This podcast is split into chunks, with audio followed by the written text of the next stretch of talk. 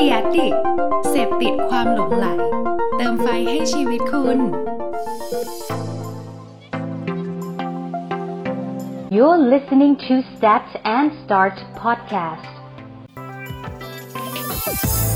สวัสดีครับ Stat and Start นะครับ อยู่กับผมนะครับแท็บเดวิดนะครับ วันนี้เรามีข้อมูลสถิติดีๆ มาแชร์ผู้ฟังเหมือนเดิมนะครับ ในช่วงเวลานี้นะครับที่เทปนี้กำลังปล่อยอยู่เนี่ย ผมคิดว่าน่าจะเป็นช่วงเวลา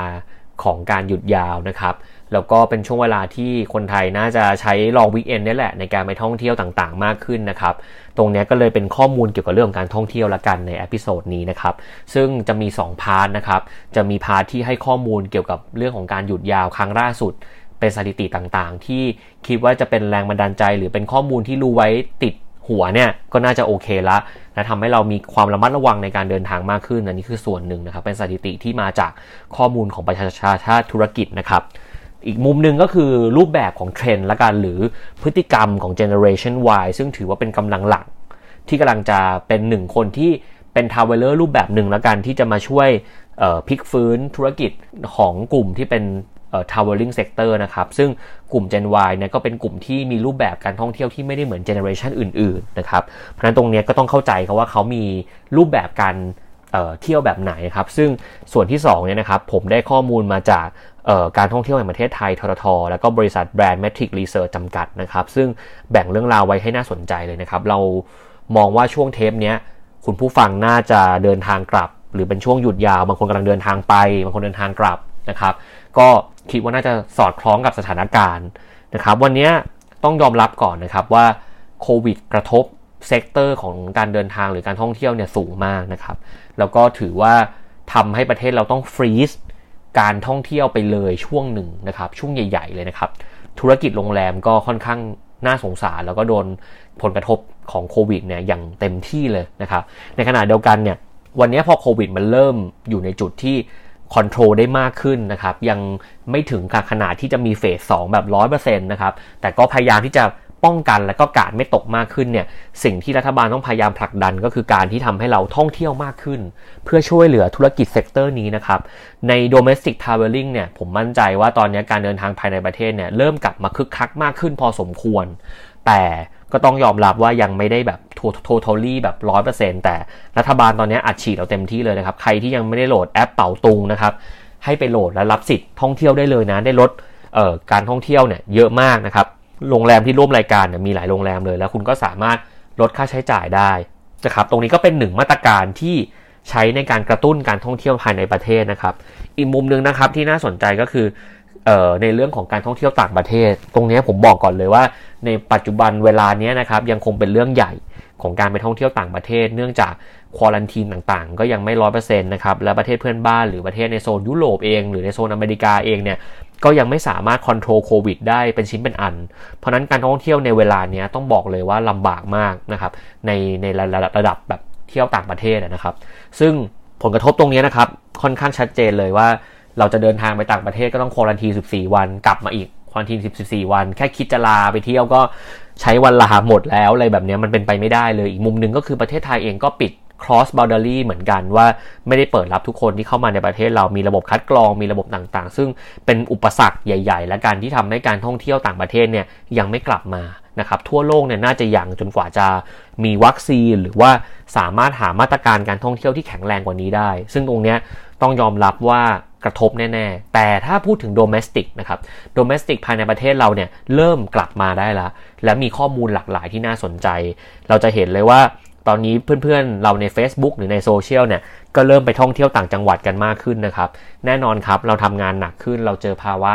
เออหลาย ๆ อย่างที่ทำให้เราเครียดเนี่ย การไปพักผ่อนหย่อนใจนะครับกับครอบครัวหรือไปกับเพื่อนหรือไปกับแฟนเนี่ยก็เป็นสิ่งจำเป็นนะครับเพราะนั้นวันนี้ข้อมูลทั้ง 2 ชุดของเราเนี่ยจะเกี่ยวกับเรื่องของการท่องเที่ยวทั้งหมดเลยนะครับเรื่องแรกนะครับเป็นข้อมูลสถิติเกี่ยวกับการหยุดยาว แล้วก็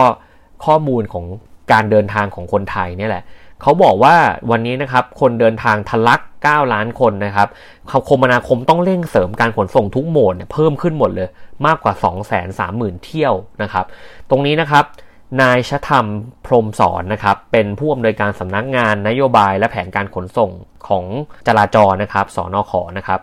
เขาบอกว่าตอนนี้นะครับมีมติให้มีวันหยุดยาวแล้วต่อเนื่องนะครับ วันที่ 24-28 กรกฎาคมที่ผ่านมา ซึ่งตรงนี้เขาคาดการเลยว่า คนเนี่ยจะเที่ยวในโดเมสติกเยอะขึ้นมากนะครับ แล้วพอมันเกิดขึ้นจริงๆเนี่ยมันก็มีหลาย ๆ อย่างเกิดขึ้นเพราะเขาต้องเริ่มวางแผนในการที่จะป้องกันปัญหาต่างๆ มากมาย แล้วก็มีสถิติมากมายที่น่าสนใจนะครับเขามีระบบการเก็บ Data มากขึ้นนะครับ เพื่อมาวิเคราะห์และระบุวิธีการดำเนินงานนะครับ ซึ่งเขาบอกว่าภาพรวมสถานการณ์อุบัติเหตุบนถนนนะครับเขาบอกว่าข้อมูลนี้มาจากวันที่ 8 กรกฎาคมแล้วน่าจะเห็นเลยว่า อุบัติเหตุที่เกิดรวมกันเนี่ยประมาณ 370 ครั้งนะครับ โดยหลักการเนี่ยตรงนี้น่าสนใจนะครับ เขาบอกว่ามากกว่าร้อยละ 71%นะครับ ถือว่าเกินครึ่งละ 71%นะครับ มาจากการที่คนขับรถเร็วเกินกำหนดนะครับก่อให้เกิดอุบัติเหตุรองลงมาคือการขับรถตัดหน้ากันนะครับ กระชั้นชิดหลับในนะครับ ซึ่งตรงนี้ก็ถือว่าการขับรถเร็วเนี่ย เป็นเหตุผลหลักๆ ที่ทำให้เกิดอุบัติเหตุทั้งหมดในช่วงเดือนกรกฎาที่ผ่านมาในข้อมูลที่เขาได้มานะครับเขาบอกว่าลักษณะของอุบัติเหตุที่เกิดขึ้น 3 อันดับแรกคืออะไร1นะครับรถพลิกคว่ำเนี่ยมาเป็นดับหนึ่งเลยรองลงมาเป็นรถชนท้ายนะครับแล้วก็รองลงมาเป็นรถชนกันเล็กๆน้อยๆหรือเฉียวชนเป็นต้นนะครับซึ่งตรงนี้ก็ทำให้เราเห็นแล้วนะครับว่าพฤติกรรมแบบไหนนะครับที่ส่งผลให้เกิดอุบัติเหตุมากที่สุดนะครับนอกจากนี้นะครับยังพบว่าถนนทางตรง มีสถิติการเกิดอุบัติเหตุสูงสุดอยู่ที่ร้อยละ67 เลยหรือ 67%นั่นเองนะครับเทียบกับลักษณะอื่นๆนะครับซึ่งตรงนี้น่าสนใจทีเดียวนะ เรามักจะคิดว่าการขับรถโค้งไปโค้งมาเนี่ยอุบัติเหตุเกิดน้อยแต่จริงๆแล้วเนี่ยไอ้ทางทางตรงๆเนี่ยแหละมันก่อให้เกิดหลายอย่างได้นะครับ เราจะสังเกตเห็นป้ายเวลาเราขับรถไปต่างจังหวัดเนี่ย พอเป็นทางตรงยาวๆเนี่ยเขาจะมีป้ายมาคอยเตือนแล้วว่า จะเป็นถนนทางตรงระยะยาวนะ ให้ระวังหลับในระวังนู่นนี่นั่น หรือง่วงให้หยุดไปพักหรืออะไรแบบเนี้ยเพราะเวลาเราขับรถตรงๆไปนานๆเนี่ยโอกาสที่เราจะหลับเนี่ยง่ายกว่าการที่เราขับรถโค้งๆนะอันนี้ผมก็เห็นด้วยนะเพราะว่ามันไม่ได้ใช้เออมันมองไปไกลๆแล้วมันสุดลูกหูลูกตามันไม่ได้เห็นอะไรนะครับ ไม่ได้ต้องกังวลหรือต้อง alert อะไร มันทำให้เราง่วงได้ง่ายขึ้น เพราะนั้นนี้ก็เป็นมุมมองของสถิติ ที่สอดคล้องกับรูปแบบของการเกิดอุบัติเหตุระหว่างการท่องเที่ยวนะครับ แล้วเขาก็บอกว่าเนี่ยเขาประเมินแล้วนะครับว่าช่วงวันหยุดยาว 5 วันตั้งแต่วันที่ 24-28 เนี่ย น่าจะมีคนเดินทางเยอะขึ้น เขาเลยต้องเตรียมคนไว้เเตรียมระบบการท่องเที่ยวไว้มากถึง 230,000 เที่ยวนะครับ ซึ่งตรงนี้ก็ถือว่าเป็นตัวเลขที่ค่อนข้างเยอะ มันชี้ให้เห็นอะไรทำไมผมเอาตัวเลขนี้มาพูดคุยคร่าวๆหนึ่งก็คือ อาจจะทำให้ได้ข้อมูลเร็วๆแหละว่าการเดินทางต้องระมัดระวังอะไรเผื่อใครกำลังเดินทางกลับอยู่ในเวลานี้นะครับหรือกำลังขับรถไปเที่ยวไหนเนี่ยก็อยากให้ระมัดระวังจากสถิติเมื่อกี้เนาะแต่อีกมุมหนึ่งที่ผมอยากจะชี้ให้เห็นก็คือ วันนี้การกระตุ้นการท่องเที่ยวเนี่ยแล้วเราเห็นตัวเลขของการท่องเที่ยววันนี้ออกมาแล้วอะผมว่าเราน่าจะเริ่มเห็นแล้วว่า domestic traveling เนี่ยเริ่มกลับมาคึกคักนะครับตราบใดก็ตามที่โควิดเฟสสยังไม่ official ว่ามันเกิดขึ้นแน่ๆมันยังไม่มี super spreader เกิดขึ้นอีกนะครับ ผมว่า domestic ของ traveling เนี่ยจะยังคงเดินหน้าต่อนะครับเพราะรัฐบาลเนี่ยกระตุ้นมาเต็มที่ละเพราะนั้นถ้าเกิดใครทำธุรกิจท่องเที่ยวอยู่นะครับจำเป็นแล้วนะครับที่ตอนนี้คุณจะต้องเริ่มวางแผนแล้วก็เริ่มปรับ business model ให้สอดคล้องกับการเดินทางกลับไปอีกครั้งหนึ่งนะครับตัวอย่างหนึ่งที่ผมคิดเร็วๆนะครับ สมมุติว่าเป็นโรงแรมเนี่ยแล้วคุณสามารถที่จะทำเป็นโปรโมชั่น welcome back ของคนที่เขากลับมาเที่ยวได้ หรือว่าลูกค้าเก่าที่เคยมาเที่ยวแล้วแล้วหายไปเลยหลังจากโควิดไปก็ไม่ได้กลับมาอีกแล้ว เราจะมีวิธีการในการเข้าไป target ในออนไลน์เขายังไง ให้เขากลับมาหาเรากลับมาเที่ยวอีกครั้งหนึ่งแบบ the beach that you miss สมมุตินะครับแบบทะเลที่คุณเคยที่คุณคิดถึง หรือคุณไม่ได้เจอนานหรืออะไรเนี่ยพวกเนี้ยหากเรามาคิดเรามาพัฒนาเรามาทำต่อเนี่ยเราก็จะสามารถ ทำแคมเปญหรือการตลาดที่สอดคล้องกับพฤติกรรม หรือสถานการณ์ของการท่องเที่ยวที่เริ่มกลับมาพลิกฟื้นอีกครั้งหนึ่งได้นะครับ อันนี้ก็เป็นสิ่งหนึ่งที่อยากจะให้เห็นตรงนี้นะครับ พอเราเริ่มเห็นโมเมนตัมของการท่องเที่ยวในประเทศนะครับ ก็เลยมีรีเสิร์ชชุดหนึ่งที่ผมว่าน่าสนใจนะครับ เขาวิเคราะห์ 5 พฤติกรรมการท่องเที่ยวของคน Gen Y ในยุคปัจจุบันนะครับ ข้อมูลงานวิจัยนะครับ มาจากการท่องเที่ยว แห่งประเทศไทยทททนะครับกับบริษัทแบรนด์แมทริกรีเสิร์ชนะครับตรงนี้นะครับเขาสรุปมาประมาณ 4 ข้อที่น่าสนใจนะครับข้อแรกนะครับเขาพูดถึงสิ่งที่เรียกว่า preference diversification เขาบอกว่านักท่องเที่ยวรุ่นใหม่นะครับมีความชอบและรสนิยมการท่องเที่ยวที่หลากหลาย บางคนนะครับสนใจท่องเที่ยวในแหล่งท่องเที่ยวที่มีชื่อเสียง หรือเขาเรียกว่า big name destination แบบแบบชอบมากๆเลย บางคนนะครับให้ความสำคัญกับต้นทุนของการท่องเที่ยวมากมากเป็นหลัก ก็คือ budget concern นะครับ เขาบอกบางคนนะครับให้ความสำคัญกับอาหารเป็นดับแรกนะครับ food come first นะครับในขณะที่บางคนนะครับให้ความสำคัญกับความคุ้มค่าในการท่องเที่ยวหรือ value for money มากกว่านะครับเขาบอกว่าตรงนี้นะครับการทำความเข้าใจความแตกต่างของรสนิยมชาว Gen Y เนี่ยจึงมีความสำคัญในการสื่อสารนะครับและทำการประชาสัมพันธ์ให้ตรงจุดนะครับผมว่าตรงนี้รีเสิร์ชชุดนี้ข้อแรกเนี่ยน่าสนใจนะครับเราควรจะเริ่มมีการเก็บ Data นะ เก็บ Data คนที่มาเที่ยวพักในโรงแรมเราหรือมาสถานที่เราว่า คนกลุ่มนี้เขาเข้ามาพักแล้วเป็นแบบไหน ถ้าเราสามารถจะมีการทำ survey ได้ แล้วเราให้ compensate บางอย่าง คุณทำ survey ให้เราเรามีเซตอาหาร breakfast on the beach ให้คุณนะ พิเศษเลยมูลค่าเท่านี้นะ แต่เราอยากได้ Data มานะครับช่วงนี้เราเริ่มเก็บ Data ให้ได้มากเพื่อเพื่อจะทำอะไรครับทำ personalized offer ครับหัวใจสำคัญคือ ถ้าคุณสามารถจะ communicate ได้ว่าโรงแรมของคุณหรือว่าร้านอาหารของคุณเนี่ย ตอบโจทย์ เขาเรียก segmented ต่างๆ ของคนเนี่ยที่ต่างกันนะครับ คุณจะสามารถทำรูปแบบที่ตอบโจทย์คนได้หลากหลายขึ้น แล้วยิ่ง Gen Y เนี่ยเขา diversification สูงมาก เพราะนั้นคุณจำเป็นต้องมี offer ที่ตอบโจทย์ในแต่ละ dimension ของแต่ละคนนะครับ สมมุติวันนี้คุณกำลังคุยกับ Gen Y แบบที่ชอบเขาเรียกว่า budget concern มาก ๆ เลย คุณอาจจะทำแบบ special offer ที่เอาห้อง tier ล่างเลยนะครับ มา bundle กับการท่องเที่ยว มา bundle กับ แพ็กเกจในการเดินทางที่คุ้มค่าเพื่อไปตอบโจทย์คนกลุ่มแบบนี้ แต่คุณจะไม่มีวันรู้เลยถ้าคุณไม่เก็บ Data ว่าวันนี้นะครับโรงแรมของคุณเนี่ยมีคนในกลุ่มหมวดหมู่ไหนที่มาพักมากที่สุด วันนี้ผมต้องถามกลับกันว่าธุรกิจของคุณเนี่ยมี Data ของคนที่เป็นลูกค้าคุณมากน้อยแค่ไหน คุณเข้าใจเขามากน้อยแค่ไหน คุณมี Data มากพอที่จะ analyze หรือ predictive ได้มากแค่ไหนนะครับ เพราะนั้นตรงนี้สำคัญนะครับ ถ้าเราสามารถที่จะบอกได้ว่า ลูกค้าของฉันเนี่ยมากกว่า 70%เลยเป็นกลุ่มที่เอ่อ budget concern คุณจะดีไซน์โปรโมชั่นแบบหนึ่ง แต่ถ้าคุณรู้แล้วว่าในกลุ่มลูกค้าของคุณเนี่ยแบ่งเป็นทั้งหมด2 segment คุณก็จะมีวิธีการในการเอาสินค้าหรือเอา service มาตอบโจทย์กัน สมมุติถ้าคุณทำโรงแรมแล้วมีทั้งกลุ่มที่เป็น budget concern แล้วก็กลุ่มที่เป็นเขาเรียกว่าต้องการเอ่อ food come first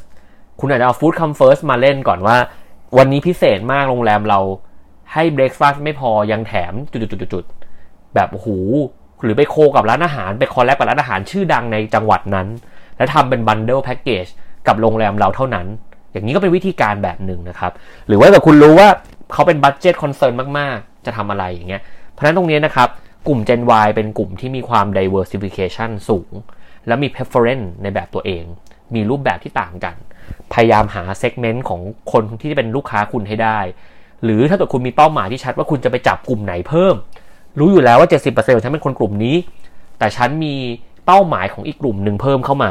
ตรงนี้ก็เป็นอีกอันหนึ่งที่สำคัญนะครับ ที่สามารถใช้ในการออกแบบรูปแบบของแคมเปญและการตลาดได้นะครับรีเสิร์ชที่2นะครับข้อที่ 2 เขาพูดว่าคนกลุ่ม Gen Y เนี่ยเป็นกลุ่มที่ control but flexible travel เขาบอกว่านักท่องเที่ยวรุ่นใหม่นะครับชอบวางแผนด้วยตนเอง และไม่ชอบถูกกำหนด ด้านเวลาสถานที่ หรือกิจกรรมของบริษัทนำเที่ยวแบบแต่ก่อน แผนการเดินทางสามารถปรับเปลี่ยนได้โดยความเหมาะสมตามสถานการณ์ต่างๆ ที่เกิดขึ้นนะครับ การท่องเที่ยวโดยจะจัดอันดับความสำคัญของสถานที่ท่องเที่ยวประเภทที่ต้องไปก่อน เรียกว่า must go รองลงมาเป็นที่ที่ควรไป should go แล้วก็เป็นการท่องเที่ยวที่แบบว่า might go หรือว่าอาจจะไป ซึ่งตรงเนี้ยคนกลุ่มเนี้ยก็ชัดนะครับ ผมว่า generation Y หรือจริงๆ อีเวนต์ว่าเทรนด์ของคนทั่วโลกตอนเนี้ย การไปทัวร์เนี่ยอาจจะลดลงไปพอสมควรนะครับ เพราะนั้นถ้าเกิดคุณเป็นธุรกิจโรงแรม หรือคุณเป็นเจ้าของการท่องเที่ยวแหละอะไรสักอย่างเนี่ยคุณจะทำไงให้ตอบ insight นี้ตอบ Data นี้นะครับ ในเมื่อเขามีรูปแบบที่ไม่ได้ fix มาก option ที่หลากหลายนะครับรูปแบบที่ทำก็ต้องน่าสนใจนะครับ จริงๆ ผมเคยคิดเลยนะว่าไอ้รูปแบบของการ check in check out รูปแบบของเวลาที่เป็น constraint ของโรงแรมต่างๆ หรือรูปแบบของการที่เอ่อ bundling อ่ออะไรต่างๆ เข้าไปเนี่ยสามารถเอาไอเดียตรงนี้ไปใช้ได้เลยนะครับ สมมุติเราบอกไปเลยว่า ฉันเป็นเจ้าแรกที่คิดเรื่องวิธีการนะว่า เพียงคุณมาพักโรงแรมเราเนี่ย คุณสามารถที่จะบอกได้เลยว่า โอเค ถ้าคุณตื่นสายหน่อยหนึ่งเนี่ยคุณควรจะไปที่นี้ละเพราะเวลาคุณมีจำกัด แต่ถ้าคุณตื่นเช้ามาก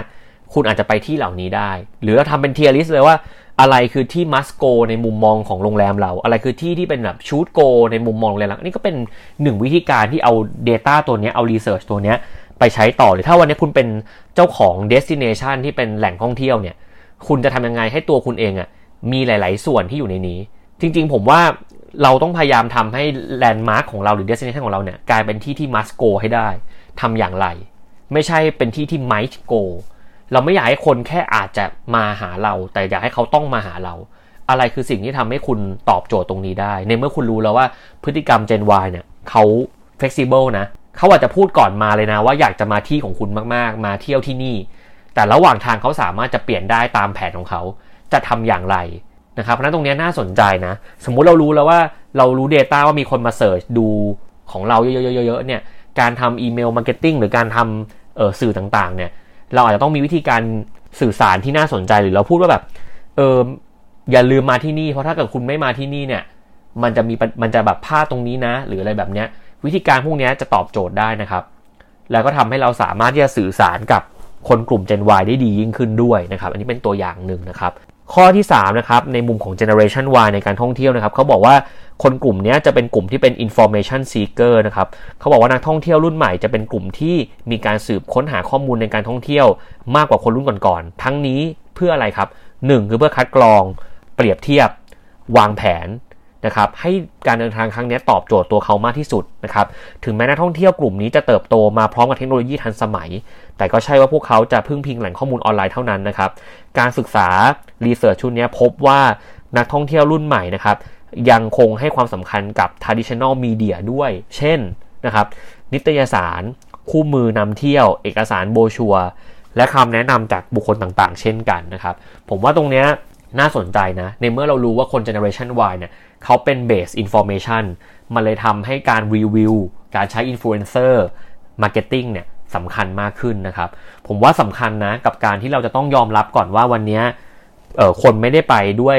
แบบแบรนด์มาพูดเองแล้วอะนะครับในยุคสมัยแบบเนี้ยบางครั้งแบรนด์พูดได้ส่วนหนึ่ง แต่ว่าพอเป็นคนด้วยกันไปเที่ยวแล้วเขามาแชร์เนี่ย โอกาสที่คนกลุ่มนี้จะไปก็จะมากขึ้นนะครับ และการให้ข้อมูลที่ครบถ้วน การให้ข้อมูลที่ solid แล้วก็มีจุดขายที่ชัดเจนเนี่ย ก็เป็นอีกสิ่งหนึ่งที่สำคัญนะ คุณลองคิดดูนะว่าเราเปลี่ยนวิธีการสื่อสารใหม่ อย่างเงี้ยโรงแรมหลาย ๆ ที่เนี่ยพยายามที่จะบอกว่า ฉันมี experience ที่แตกต่างมีอะไรแบบเนี้ย แต่ถ้าเรารู้ insight คนกลุ่มนี้นะครับ เราอาจจะไปผ่านอินฟลูเอนเซอร์กลุ่มหนึ่งแล้วบอกว่าโรงแรมฉันจะเป็นหนึ่งโรงแรมที่มีมุม5มีมุมถ่ายรูปมากกว่า 500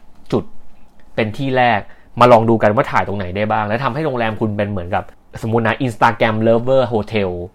อะไรแบบนี้นะครับก็เป็นอีกหนึ่งไอเดียที่ผมว่าต้องตอบโจทย์นะครับ ว่าคนกลุ่มนี้อยากได้ information seeker เยอะๆ อยากรู้ว่าของคุณมีอะไรดี คุณจะฟีดข้อมูลแบบไหนที่ตอบโจทย์แต่ละกลุ่มที่คุณ target นะครับแล้วก็อย่าลืมว่าเขาไม่ได้ใช้แค่ออนไลน์อย่างเดียวนะครับ traditional หลายๆ อย่างยังคงใช้ได้อยู่ แต่จะใช้อะไรล่ะนะครับเพราะนั้นตรงนี้ผมว่าน่าสนใจนะ แต่ก็จริงๆ ยอมรับว่ามันเป็นออนไลน์เยอะแล้วแหละนะครับ แต่ก็อย่าเพิ่งทิ้ง traditional ทั้งหมด เพราะ research นี้ก็พูดว่าคนกลุ่มนี้ก็ยังเชื่อเรื่องนี้ด้วยนะครับ ข้อที่ 4 นะครับเขาบอกว่าคน generation Y เนี่ยเป็น lack of brand loyalty นะครับเขาบอกนักท่องเที่ยว Gen Y ไม่มี brand loyalty ต่อแหล่งข้อมูลหรือ service provider มากนัก โดยปัจจัยที่มีอิทธิพลต่อการตัดสินใจเลือกใช้นะครับแหล่งข้อมูลหรือเลือก service provider มาจากความสะดวกสบายในการใช้งานเป็นหลัก ความคุ้มค่าราคา หรือความครบถ้วนของข้อมูลที่ได้รับมากกว่าการยึดมั่นในแบรนด์ เพราะนั้นการทำแบรนด์ในการท่องเที่ยวเนี่ยก็ค่อนข้างยากนะ หลาย ๆ โรงแรมก็ยังพอมีผลอยู่แหละ แต่พอคนกลุ่ม Gen Y เนี่ยเขาจะเริ่มไม่ loyalty มากละคือเขาเป็น switcher นะครับ หมายความว่าชอบอันนี้ก็อาจจะไม่ได้ไม่ได้หมายความว่าต้องมาพักที่นี่ที่เดียวละ เพราะนั้นผมว่ามุมหนึ่งที่น่าสนใจคือ how to create CRM ในยุคสมัยนี้เหมือนกันนะ การที่คุณเป็นโรงแรมเนี่ย ถ้าวันนี้คุณไม่ได้มองในระยะยาวว่าคุณต้อง keep ให้เขากลับมาใช้ต่อ ก็อาจจะน่าน่าคิดเหมือนกันนะ เพราะว่า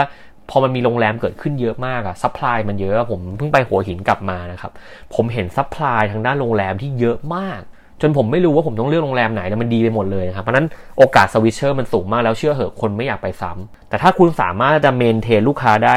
สร้าง loyalty โปรแกรมทำอะไรบางอย่างว่าเออถ้ารอบนี้มาคุณ enjoy experience นะครับ รอบหน้ากลับมาเราจะมีอย่างอื่นให้ เราจะมีอะไรพิเศษเพิ่มให้คือ อย่างน้อยๆพวกนี้มันคือการ maintain ว่าโอกาสที่เขาจะกลับมาใช้เราครั้งที่2นะมีมากขึ้น แล้วแล้วก็ทำให้ research ข้อ4เนี่ยเราสามารถที่จะมี